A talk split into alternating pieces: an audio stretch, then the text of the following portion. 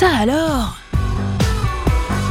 Ça alors Chaque semaine, une anecdote, une histoire avec Julien Bougeot sur Sun.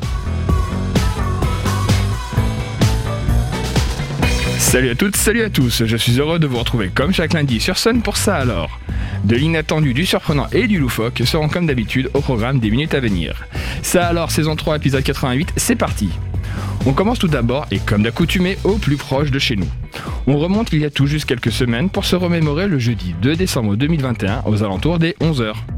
À ce moment-là, certains habitants de Loire-Atlantique ont senti, à juste titre, la terre trembler sous leurs pieds.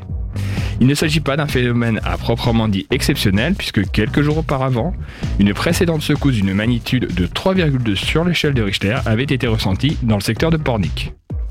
Si l'on en revient à notre tremblement de terre du 2 décembre dernier, celui-ci présente la particularité de ne pas être d'origine naturelle. En effet, après quelques investigations, il s'est avéré que ce phénomène avait été provoqué par un tir de carrière survenu à Couéron. Comme quoi, l'activité humaine ne laisse décidément pas la Terre sans réaction, dont acte.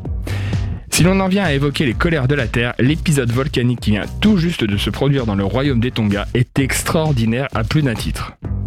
En effet, le volcan Unga Tonga Unga Apai, qui était en activité depuis plusieurs semaines, a subitement produit une explosion colossale. L'onde de choc émanant de l'île a soufflé l'atmosphère avec une vitesse proche de celle du son.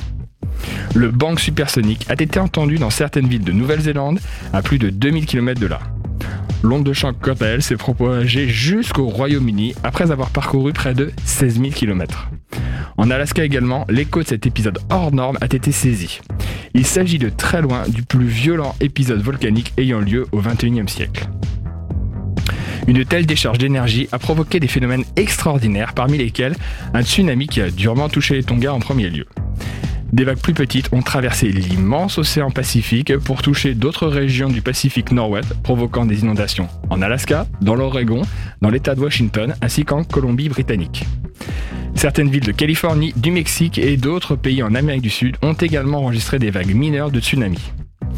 Par ailleurs, l'éruption a également généré un nombre record d'éclairs avec près de 200 000 décharges en une heure. À titre de comparaison, l'éruption du volcan indonésien Anak Krakatoa en 2018 n'avait produit que 340 000 décharges, mais ce, en une semaine. Depuis le début de cet épisode volcanique d'ampleur, les Tonga sont littéralement coupés du monde et les mauvaises surprises risquent encore de se faire jour une fois que nous pourrons de nouveau communiquer avec ce territoire, qui vient de vivre, rappelons-le, l'un des pires cataclysmes naturels du dernier millénaire. On reste les pieds sur terre avec une actualité moins dramatique en nous plongeant au cœur de ce qui sera, à terme, l'apparition d'un futur océan. En effet, en 2005, une immense fissure s'est ouverte en Éthiopie. Elle ne fait que quelques mètres de large, mais peut atteindre jusqu'à 12 km de profondeur, le tout sur près de 60 km de longueur. Selon les experts, c'est le début d'un processus qui aboutira à terme à la création d'un nouvel océan d'ici des millions d'années, qui coupera l'Afrique en deux. Comme quoi la Terre, aussi calme puisse-t-elle être d'apparence, nous réserve encore bien des surprises. Alors serait-il peut-être enfin temps de prendre soin d'elle Et pour ce faire, inspirons-nous peut-être de ce qu'ont récemment fait nos, amis colombiens et néo-zélandais.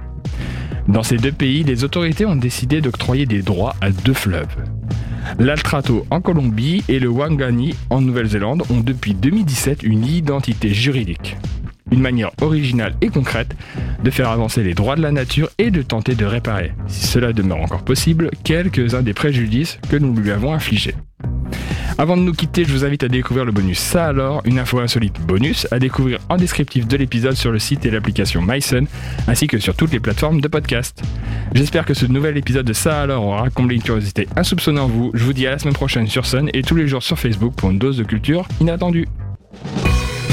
Ça alors, disponible en replay sur myson et le